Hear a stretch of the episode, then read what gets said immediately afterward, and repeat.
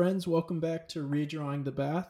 I'm your host, Chris Harmon, and today I have the special opportunity to welcome to the show the founder and co owner of Quoir, Rafael Polendo.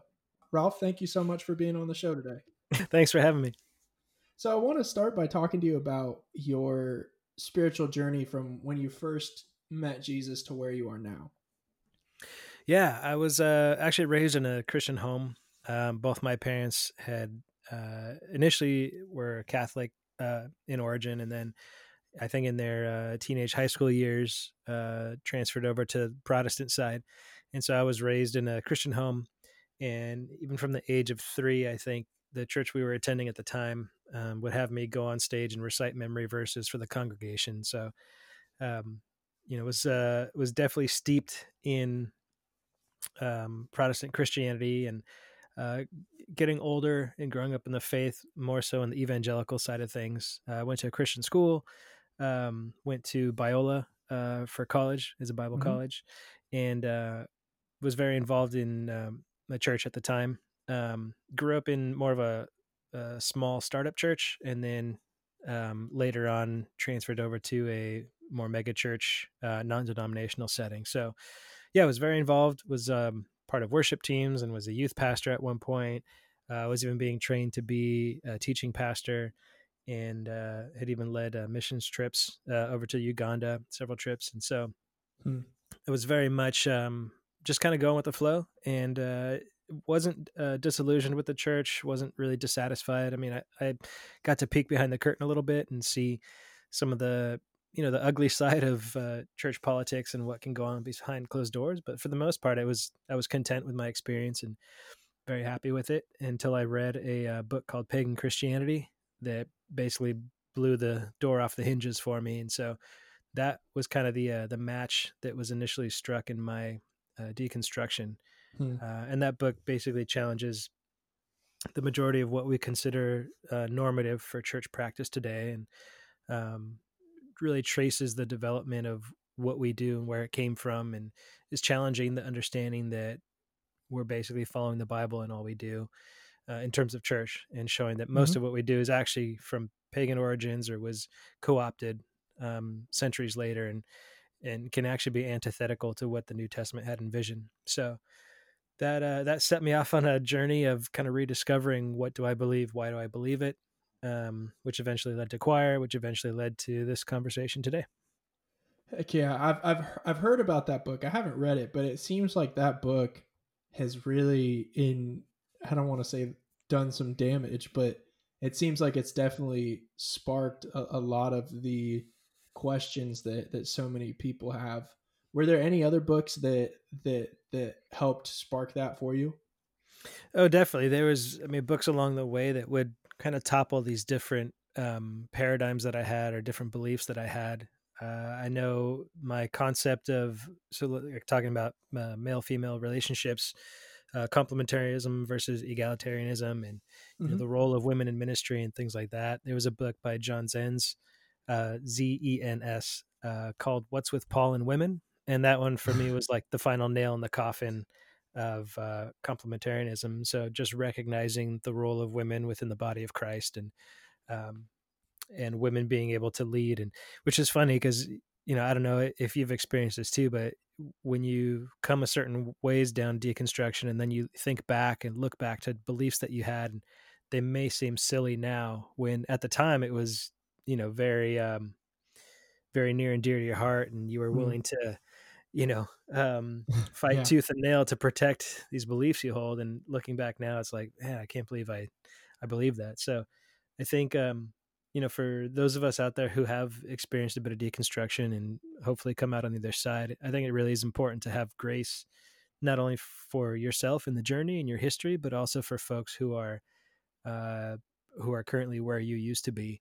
Um, I think too often it's easy for those of us who have um, gone down this road to turn up our noses at um, friends and family and others who who haven't quite gone down the same journey. And I think it's important to remember that you know we're all in the process, and uh, mm. you know we all hold beliefs at one time or another, and even currently that you know a couple years from now we may look back on and laugh and can't believe that we we held to that. So yeah, and, and that's such a good piece of advice for for people in in our circumstances in the sense that we it, it's so easy to to cut people out that disagree with us and and I, I don't know about yourself but especially for me I, I was so it's funny because I grew up in California. I was raised in California. I went to a church that was pastored by a guy who, for a, a very prominent Reformed te- pastor, he was his associate pastor back in the day. Um, so I, I, needless to say, this this main pastor has made a very nice career and empire out of telling everyone who's in and who's out. Mm. Um, and so I I bought that hook, line, and sinker. I mean, I remember being being told that I shouldn't read the shack and then yeah. not reading the shack going and telling people don't read the shack yeah um, which i mean that's just kind of the mindset in in those cultures but i'm interested since you say that what was the response of, of the people around you when you started going through this deconstruction uh, you know thankfully i i think my story is fairly unique in that i didn't receive a ton of pushback and mm. I'm grateful for that. Uh, I know a lot of folks who were ostracized from faith communities and family members and things like that. And I, I think my my deconstruction was more just internal angst as opposed to any anything external. So mm-hmm. um, my uh, my folks have been you know very supportive and listen and um, are willing to engage in topics and and read some of the books that I've read along the way, and so that was really helpful. Um, when I did decide to step away from quote unquote institutional church, uh, I found support there, even with hmm. folks that I was in relationship with, and it was kind of an understanding of like, well, this is the you know the path that God's leading you down. These are your convictions. You know, go and be blessed. And so I still have a lot of friendships wow. and relationships with those folks, which is great. Mm-hmm. Um, and there was only a handful of of people who just had a difficult time with some of the questions I was raising, and it was more so you know, looking back uh, my fault uh, in the sense that and uh, this may apply to some of your listeners so see if this sounds familiar but when you when you feel like you discover something new or your world gets turned upside down or you have kind of a fresh understanding of something the first thing you want to do is go out and share it with everybody because you feel like oh this is phenomenal news and mm-hmm. i want everyone to experience this freedom or understand this insight or have this same epiphany that i did and more often than not if people are not in a place where they're ready to experience that or to think differently or to engage in that then it just tends to put up walls and cause uh, division and friction and so um, just as an example after reading pagan christianity and and personally becoming convinced of um, you know a lot of the the detriment of what the modern institutional church movement has done I was I became an evangelist for organic church, and so mm-hmm. I began, you know, telling all my friends who were still, you know, within the church structure, and even those who were on staff and in different leadership positions, and I quickly discovered that it was causing a wedge between myself and people that I really cared about. Um, and it was because I, w- I was becoming more zealous about the concept and the deconstruction and challenging the ideas more so than the actual people I was talking to. So it was kind of a wake up call to realize that you know when you when you do experience these things you kind of have to uh, be sensitive to those around you and really try and discern you know is is this person ready for this conversation are they looking for something more are they currently dissatisfied um, because if you just start you know blasting people with information and trying to shock them out of the matrix it's it's not going to end well Hmm. Well, it's the allegory of the cave, right? We see our friends tied to these posts, and we're like, "What the hell are you doing?" Yeah, like, snap out of it. Like, come out. There's sun out there. These are just figures projecting their shadows. And not only do they not want to hear it, but they're also much more happy there, to an extent.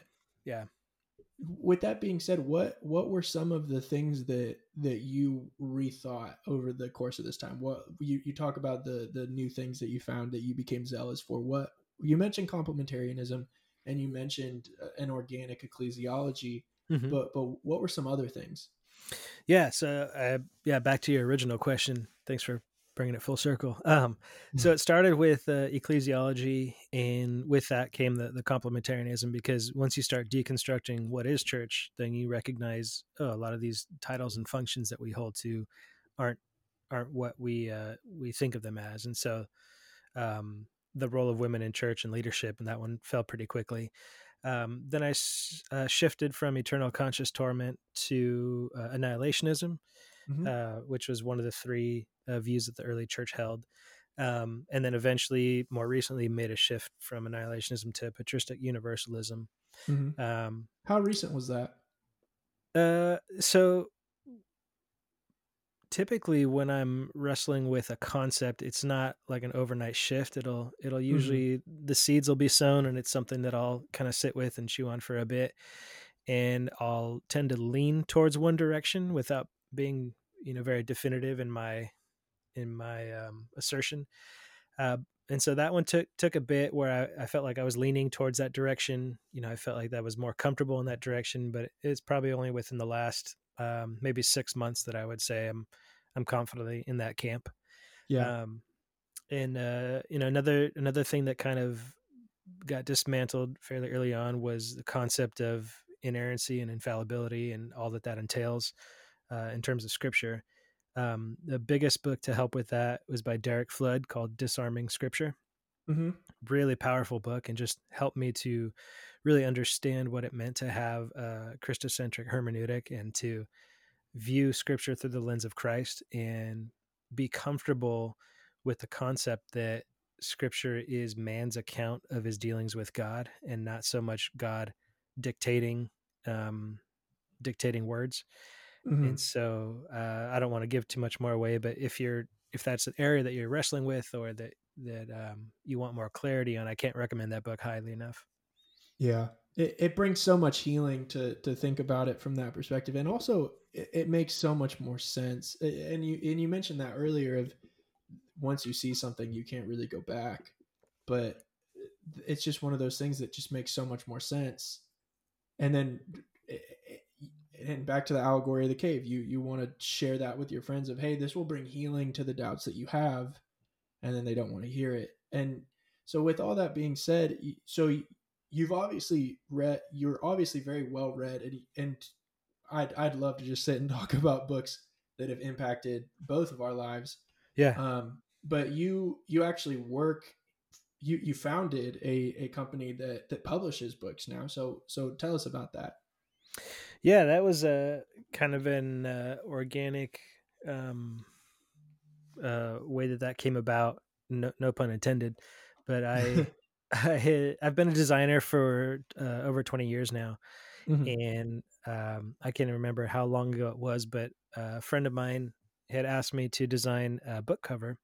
Uh, he was going to be launching a new uh, publishing service, and needed someone to do a cover, and I was more than happy to. Uh, it was kind of a chance to flex some new muscles and and um, do something different in design. And so, uh, did the cover, loved it, and then he asked if I could do the interior, um, which I did as well. I had never laid out an entire book before, so there was a lot of learning on that mm-hmm. one. Um, and really enjoyed that process. And so he was the one who first introduced me to a, a company that does uh, print on demand. Um, and it's a, a, company owned by Ingram, which is one of the largest uh, book distributors in the world. Mm-hmm. And so I got really familiar with their system and began helping a lot of uh, self publishing authors put their books together and kind of guide them through the publishing process.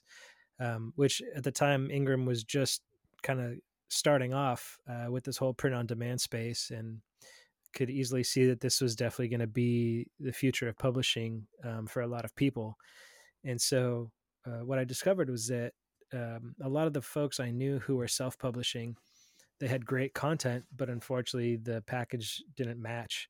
Um, and because people do judge a book by its cover, it just broke my heart that here were these um, self published authors with great content, but folks really weren't going to take their work seriously because um, because you know the the book uh, wasn't designed well. It looked kind mm-hmm. of you know mom and popish, and so um, so part of my thinking was you know if we if i applied my design background and my experience with self-publishing and created a publishing company that could really bridge the gap between traditional publishing and self-publishing then maybe we could partner with some authors who uh, were willing to start something different and um, and we could bring content out that you know was different from the mainstream um, things that you weren't finding in typical Christian bookstore, uh, but still had quality behind it, so that um, you know folks were being exposed to new lines of thinking and um, you know possibly controversial topics, but topics mm-hmm. worth discussing and wrestling with.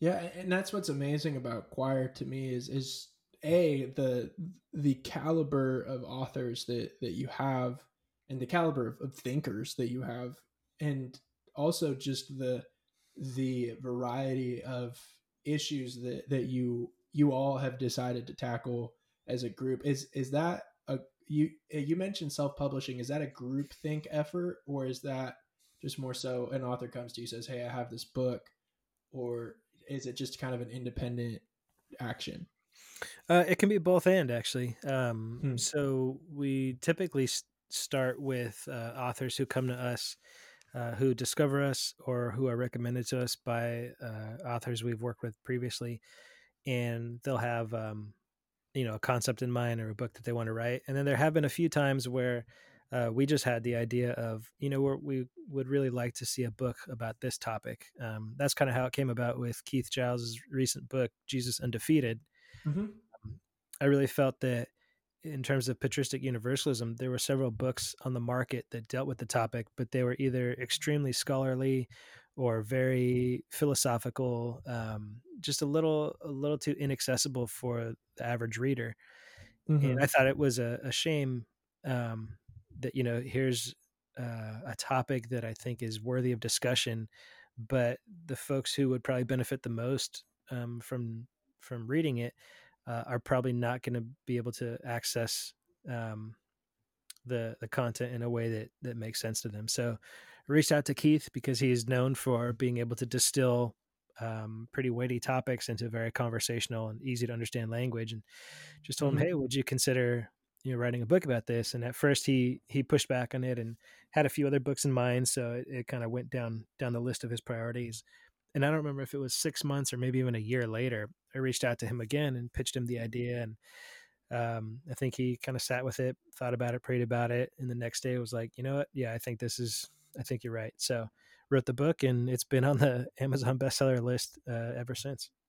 Yeah. And, and I haven't been able to read it yet, but I, I'm very excited to, to do so. I, it's so funny that you mentioned accessibility because I think it was a week or two ago, Keith posted this meme of, of Goldilocks and the Three Bears, and it was it was the porridge scene, and in one panel it was a it was a picture of that all shall be saved by David Bentley Hart, mm-hmm. and it's this one's too I think the word was like scholarly and then, too heavy or too heavy, and then yeah, the yeah. the uh, the next one was Love Wins, and was, and then it was his book, and it was like this one's just right, and I was like with with Keith's writing style, I definitely believe that. I haven't read Hart's book, but I've I've read Rob Bell's book, um, sorry, what were you gonna say? Oh no, I was, gonna say yeah, it's that's um, spot on. That that meme um, is really the uh, the reason we we put that book project together. So, and it's amazing that that you guys have so many accessible books. I mean, I, I think of Carl Forehand, Matt Cortman, Matt DiStefano, Jamal Jivanjee. That these not only are they brilliant authors, but they're also incredibly accessible people in the sense that what they write you can you can understand it very well. Um, yeah, we've been we've been fortunate to work with people that really have a, a desire um, to kind of get their message out there in a way where it'll impact people on a practical level, and I think that's really important. Um, not to downplay the, the the role of scholars or the importance of mm-hmm. scholars, mm-hmm.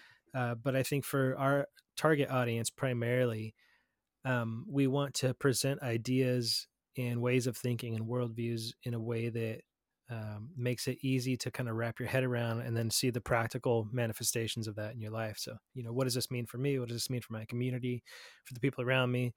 Um, and ultimately, the the purpose of all this isn't just acquiring knowledge for the sake of knowledge, but to actually put it into action and to and to allow this content to be a catalyst for improving our relationships and the world around us and really you know experiencing the kingdom of heaven on earth.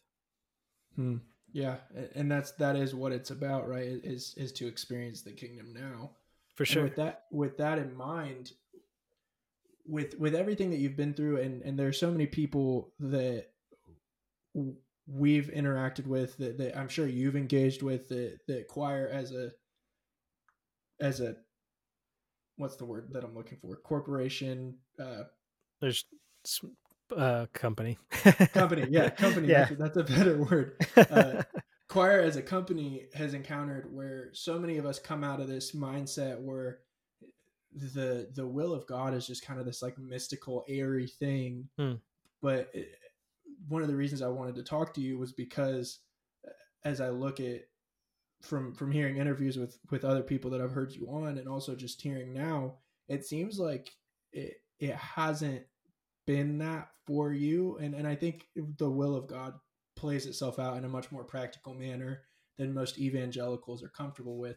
So I'd really love to pick your brain about the will of God in your life and how that's manifested itself. Hmm. So I think what helped me get a better understanding of it several years ago was a book by Frank Viola called Rethinking the Will of God. Uh, he's mm. the hmm. same author that did Pagan Christianity.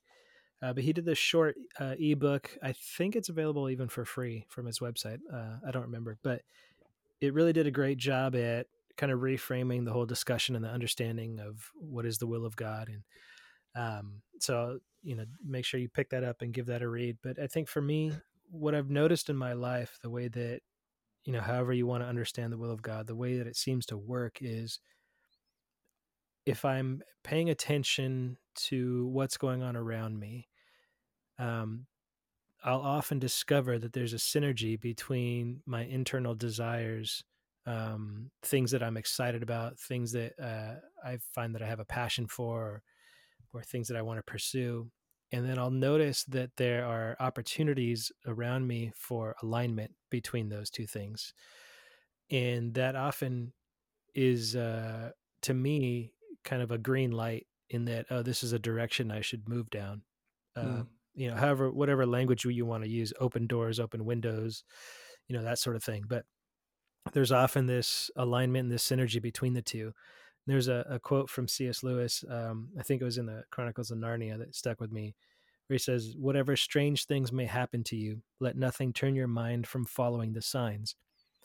And I think that's mm-hmm. a really important aspect to understanding the quote unquote will of God that I don't know that it's necessarily you know something written in stone and you have to discover it and follow it i think it's more of an experiential thing where we are co-laboring and partnering with god where we share our our desires and our wants um, whether that's through prayer or meditation or however you know you find yourself communicating with the divine. But um, it's really about an awareness of seeing you know where's their flow in my life? Where are there resources that are available to accomplish X, Y, and Z, and mm-hmm. then stepping out in faith um, and going after that, knowing that to the best of your knowledge, this is where all those signs are pointing um, to go down.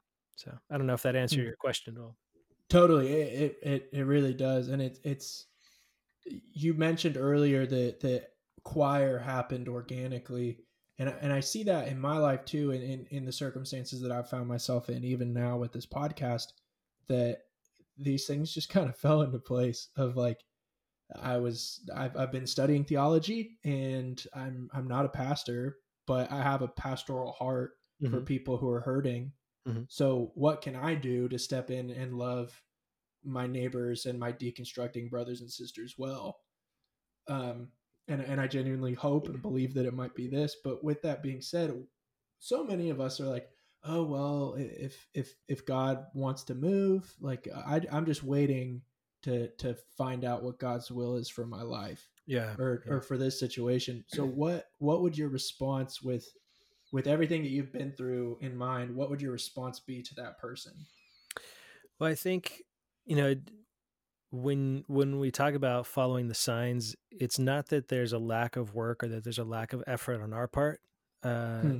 if anything it's it's the opposite. So i think i think following the will of god is less about sitting back and waiting for him to tell you what to do and more so of uh, like i said before kind of an experiential thing where mm-hmm. you you take a step and you see what happens and you take another step and you see what happens and um and so it's you know I I understand the mentality of like wanting to sit back and wait for God to show you what to do.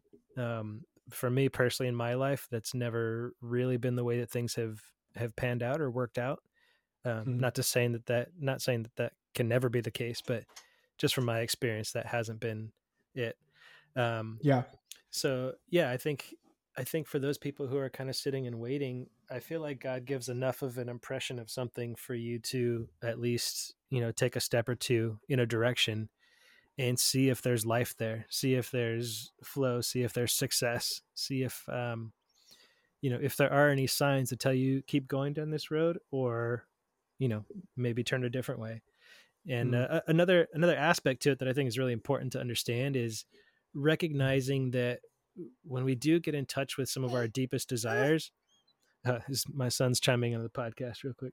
oh, no you saying hi? um, when we do get in touch with our deepest desires, and, and I'm not just talking about like selfish wants, I'm talking about things that we really feel that we're passionate about, that we are put on this earth to do. Mm. Um, we have to be willing to let go of our concept of how those things will come to pass. What I mean by that is I think too often we get stuck uh. in the in the how um, something will come about or what it's going to look like. Um, when in mm-hmm. reality, mm-hmm. the way that that need or that desire um, could be fulfilled could look completely different from what we had in mind. But at the end of the day, it's still it's still being fulfilled. Mm. So I know that's that's happened for me a few times where I'll look back on my life and I'll recognize, oh, this desire that I had, this deep longing uh, came to pass, but it looks nothing like what I initially thought it would look like. And so I think that's important too to not get hung up on a specific way for something to be fulfilled or for something to happen. Yeah, and, and that's what's so crazy is is uh, especially growing up evangelical, there was kind of this impression that, and and I know people that resonate with this that have since burnt out of this kind of mentality of the mentality that oh, I feel called into oh. ministry, so I'm going to go to Bible college and then I'm going to meet my wife and then I'm going to become a youth pastor or pastor and then I'm going to go to seminary and then everything's just going to be fine and dandy. But in actuality, yeah.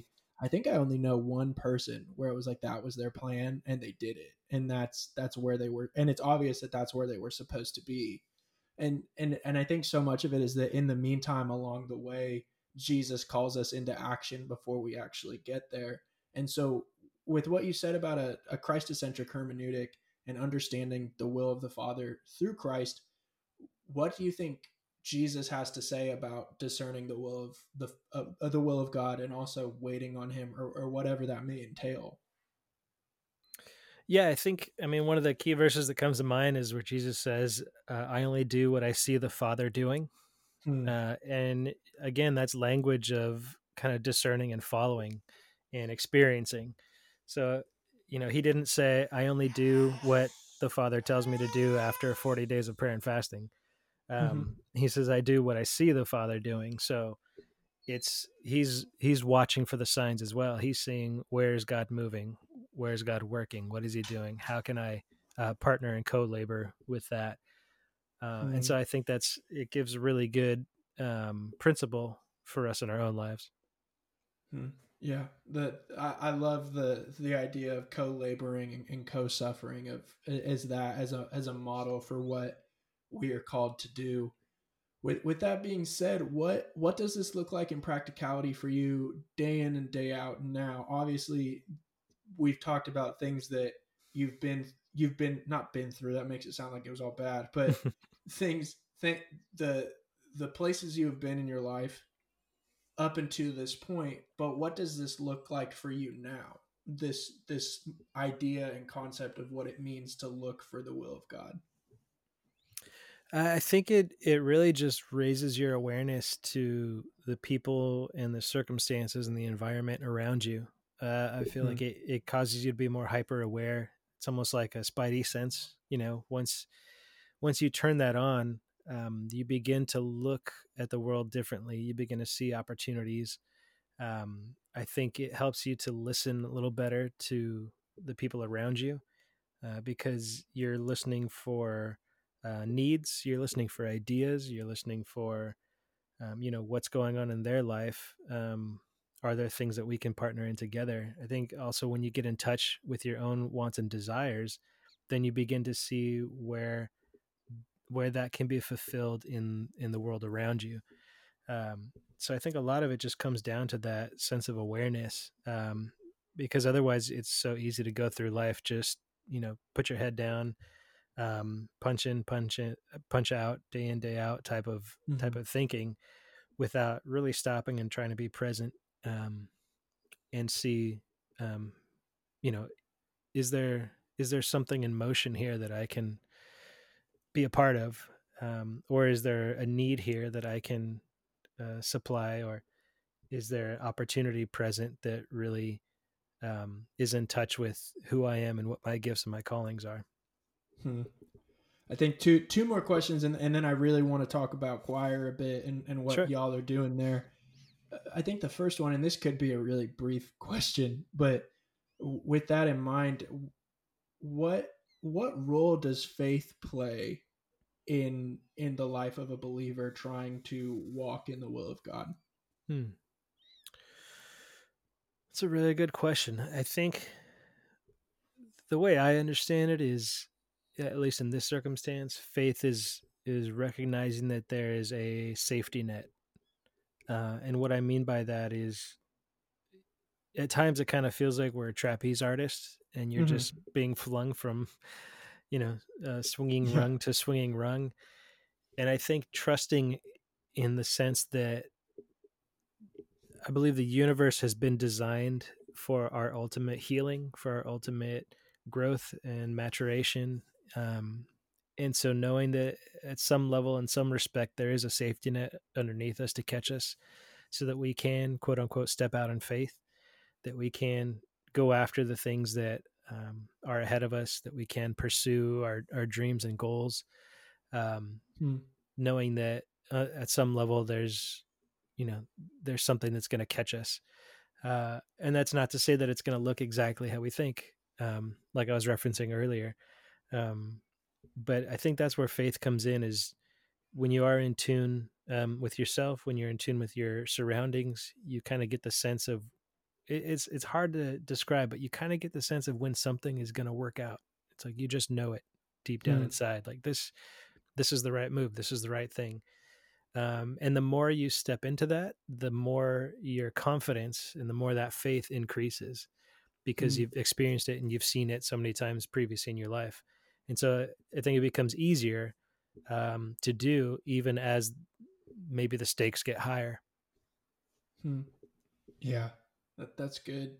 I think at last question about about finding God's will, and I, I, was trying to think of how to word this, but I figured I, I, just got off the the phone with a with a friend of mine, Jason Elam, and so I hmm. figured I, I, don't know if you know him, um, but he he's a he he has a podcast called the Messy Spirituality Podcast. Yeah, and we were just having this very raw, transparent conversation. So I think for the sake of being transparent, uh, I want to ask you about advice for for seeking God's will, but I'll instead of just giving some vague like example, I guess I'll just use myself. Okay. Um so for and this might be an introduction for whoever's listening. So for me, I'm 23 years old. I'm married. I'm working on my undergrad as a, as a Bible student and I've had quite frankly, I've had door after door of churches where I it looked like I was going to have the possibility to begin a career in ministry, mm-hmm. close their door, like not close their doors, but but either pick someone else or the church closed or yeah, yeah. it wasn't a good situation, whatever this the the context may be. So for me, it's like eventually you get to this point where you're like, uh, like I don't I don't want to do this anymore. And at this point, I'm not like I'm not really looking for that at this yeah. point in my life, but I'm that's still my passion. Mm-hmm. So for me, what where do I start to find God's will? And for mm. people that feel like that, and and it could be anything. It could be in in in the workforce as a as a professional, as a businessman, as an author, as a podcaster, as a blogger. For sure. Where where do you start?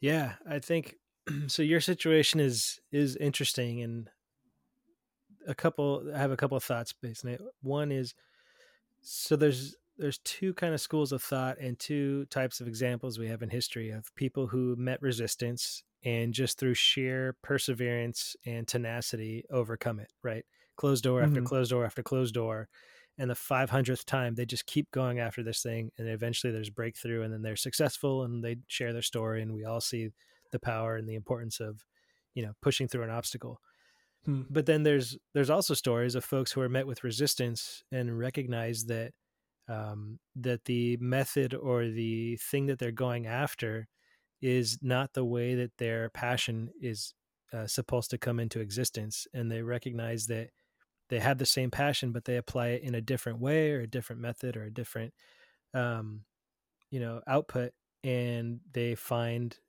that this was what they were meant for and they find a new some new thing um, that still fulfills that passion but it, it's not the initial thing they were going after mm-hmm. so it's difficult because we have examples of both and i think it really comes down to starting with yourself and really checking in with yourself and and realizing is your passion specifically tied to um you know working in full-time ministry in a church setting? Um, if it is specifically tied to that then this may be a situation where you just need to keep persisting until something pans out. Um, or rather and i think this is more in the majority is it a chance to recognize that your passion may be separated from what you think is the appropriate outlet for it and is it time to begin exploring alternative outlets that allow those gifts and talents to still be utilized but in a mm. way that is different from what you how you thought it was going to be expressed does that make sense mm. yeah that makes perfect sense and and it's so uh, yeah that makes that makes perfect sense and and it's so it's really helpful to to look at it from that perspective as even as I've been kind of internalizing that with my wife and and she's kind of said some very similar things of, of have you thought about seeing what it would take to become a spiritual director hmm. or mm. she's like you don't know what this podcast is going to do or sure whatever the the situation may be but for the first time in my life actually looking at those options instead of just being like tunnel vision this is what i'm doing this is what i'm doing this is what i'm doing which is so silly because i mean my life up until this point has not been that. Um, mm. but yeah, no, that I think that's, gosh, that's great advice. Thank you, Ralph.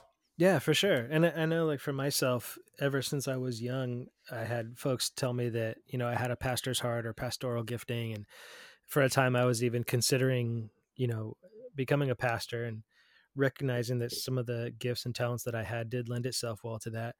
But mm-hmm. then through my deconstruction, um, you know, pursuing kind of traditional church models was no longer something I was interested in. And so for a while I was like, well, what do I do with these, you know, gifts and callings that I have and these, you know, things that people have spoken over me or what they see in me, you know, how, what do I do with that now that this model is not something I want to invest in?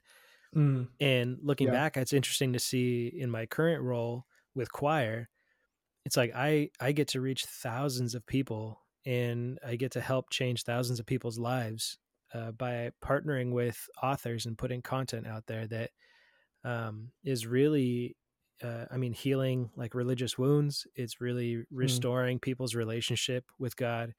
Uh, it's really helping people to make peace with some of the tension that they had with their faith or their inherited beliefs. And so I still get to fulfill a lot of those desires and using a lot of the same gifts and talents, but it's just being done in a way that I never would have imagined, you know, 10, 15 years ago. Hmm. Um, and yeah. yet the impact is probably significantly greater than if I would have tried to fulfill it through what I assumed was the only way it could be fulfilled. Hmm. No, that that that makes perfect sense. And and with that being said, let's talk about Quoir. I mean, you guys have books, you guys have podcasts. I I've heard rumors that you guys are coming out with a board game for one of your podcasts. Yeah. Um, but but what what are you guys working on? What what is the you guys have and, and you you said it very well that you guys have have tackled spiritual issues. You guys have helped people heal spiritual wounds. I know even just from hearing Heretic Happy Hour, like you guys have healed so many of my own spiritual wounds, and you've you've allowed me to step into circumstances with uh, many people in my life and help them take care of spiritual wounds. And so what what is the direction you guys are going in and and what is being worked on to to start pointing you in that trajectory? Yeah so as a company we've begun to shift our direction. Uh, obviously we started uh, strictly as book publishers. And mm-hmm. then um, uh, a, a, couple of our authors decided to band together and start a podcast. So we produced that and that's the heretic happy hour which i'm grateful you found us through um, and we just started seeing that there was uh, multiple avenues for distributing content nowadays that people prefer to access. And so we decided to shift from just being a publishing company to really seeing ourselves as more of a multimedia company. And so mm-hmm. we still have publishing as, as kind of our anchor and foundation. Uh, we've begun branching out more into podcasts. Um, and we will be launching this year uh, online courses so we've partnered with a college that's allowing us to use their platform and uh, offer continuing education units for their seminary students. But our mm-hmm. authors mm-hmm. will be able to create online courses that correspond with their books, and then people will be able to to take those courses and do deeper dives into the material, uh, which we're really excited about because it's just another way for people to consume uh, the content that they're looking for. And yeah. eventually, we'd love to expand into short films and even music and if we can mm-hmm. find ways to be uh, intermediaries or to be disruptive in those industries in the same way we have been with book publishing, then we're really excited about exploring those opportunities and seeing what's possible there. So, really, just being seen as a company that has highly curated, um, really solid spiritual content that's not afraid to challenge the status quo, um, that is always worth investigating because you know they'll make you think or their content is provocative, but always, you know, well thought out and always um, kind of expanding our understanding of what it means to be in relationship with God and one another. Hmm. Yeah, the, these these books are definitely not your uh, Lifeway Christian bookstore books, but for anyone listening, they are books that will challenge you and push you in the best ways possible. Even if you don't walk away agreeing with everything that you hear, I can guarantee you, as someone who has read some and is is planning on reading more, you will be blessed by them. Um, thank you so much for that. That's a ringing endorsement. Oh, thank you. I, I, I appreciate that. But I mean, I genuinely mean that. I would say that to you off air as well. and thank I will you. say that to you off air. Um, that's that's really what we were hoping for, what we were hoping to accomplish. So it's, it means a lot to hear you say that. Absolutely. Uh, so for those college or not college, I mean, technically they are college courses. Will those be for uh for non-enrolled students? I can't remember the word for that yeah. off the top of my head. Yep. Auditing, auditing. Yeah, the they'll word. they'll be available to the public as well as um, the college students themselves. They just the public won't get continuing education units, but they can still totally. take the course. Yeah, that that's awesome. That that's very exciting. Um, with that, I I usually try to at the end of the podcast, I, I genuinely believe in the world that we live in. I, I, I guess two things. I, I'm going to cut that out. With where can people find you if they want to get in touch with you about a book or about uh, talking to the authors or even just talking to you or uh, social media presence and are, are, you working on anything? Can we expect a book from you? So uh, so the best way to to get in touch with everything we're doing is just on the main website quoir.com and it is spelled different. It's q-u-o-i-r dot com. And the name is actually a, a, it's a combination of two words that are pronounced the same but are spelled differently. So there's the choir that we're familiar with like a church choir c-h-o-i-r Mm-hmm. Uh, but then there's the other spelling, Q U I R E, which is a bundling of pages uh, that are comprised or that comprise a book. So if you've ever looked at a traditionally uh, hardbound book, and if you take a look at the spine, you'll see that there's little little groupings of pages that are bundled together. Each one of those little uh, mini bundles is called a quire.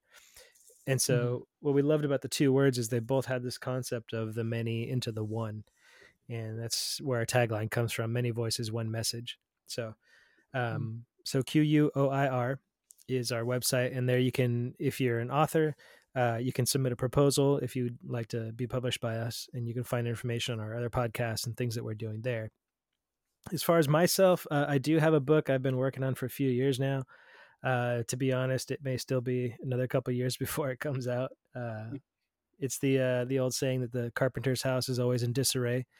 So because I'm constantly working on the other books that we're publishing through Quoir, I almost never have any time to work on my own. So, uh, but hopefully, hopefully someday there'll be a, a book that comes out, and um, and uh, I know a publisher who's willing to to pick it up. So that's good. any any sneak peek on what that book might be about, or just leave it as is right now? Uh, yeah. So, um, it's funny because if you spend enough time working on a book, uh, your concept of the book will change. Um, mm-hmm. So it started out as uh, a book that would be talking about my experience going through divorce and remarriage within the context of, you know, being a, a young Christian. Um, but then taking a step back, I've realized that that story um, pretty much parallels my deconstruction in that journey, and so I think it's it's pretty. It would be interesting to do more of a memoir type book, where it's dealing with some of the topics of deconstruction and reconstruction, but through the um, lens of going through a divorce and a remarriage. Um, hmm. Yeah, because those two things were basically happening at the same time, and there's a lot of overlap between the two, and a lot of insights I gained along the way. Um, so that's that's the rough idea of it right now, and we'll see. You know, a couple years from now, it could be something completely different. But mm. no, I I know even even if it does change, I I, I have no doubt that that that that story and, and and the words that you write will will impact people and and bring bring comfort to people. I I think I, I think it was Derek Webb that said um, he he went through a similar experience and he said it felt like I was losing two two people at once. Mm. Uh, it, it's it, it's interesting to to hear that and and I know for a fact that people have resonated with his music and and we need more people to tell those stories of these were the things that triggered my deconstruction. Yeah. And here like this is what I've been through and I've seen the valleys and I'm I'm either on my way or I'm on the mountaintop now and I can promise you that it gets better on the other side. So we need that and and I want to say that to you in, in closing of I I genuinely believe in in the climate that we live in both politically and just a, uh, within the church that there needs across the aisles there needs to be more encouragement. Like I genuinely believe that that is a spiritual discipline in and of itself. So I just want to encourage you in what you're doing with Quoir and even with that book. You you guys have helped me and you guys have helped by extension my wife and friends that I'm helping counsel through certain circumstances and things that they're questioning with. You've given me resources and you've given me places to point people if I don't have an answer and that is a gift that is beyond words. Thank so, you so much. So with that being said, please please write that book. I know take your time. please, please write that book because I know people will be will experience so much healing through it. And and I and, and I, I can't wait for it. I've already considered me in. I'll I'll, I'll, I'll Venmo you and, and I'll buy a copy right now. all right, I got one pre-sale. with all that being said, thank you so much for being on the show, Ralph. And and thanks for having for me. anyone for anyone that uh that is looking for books or is looking to be published, reach out. I, I can't commend the this group enough. But again, thank you so much for being on the show. Awesome. Thanks, Chris. Appreciate it.